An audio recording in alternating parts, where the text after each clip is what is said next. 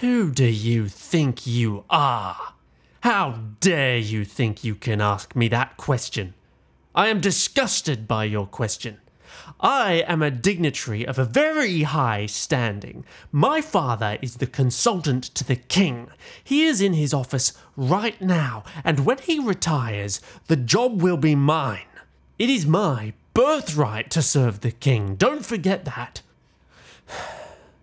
Look, just because I have a dozen brothers does not mean I have any less of a claim to my birthright. And just because my hand is deformed does not mean I am any less able to serve. And just because I'm made of gingerbread does not give you the right to eat me. Can I Eat Your Hand by Christopher Stennett, read by Thomas Medina from WaitWhatSorry.com.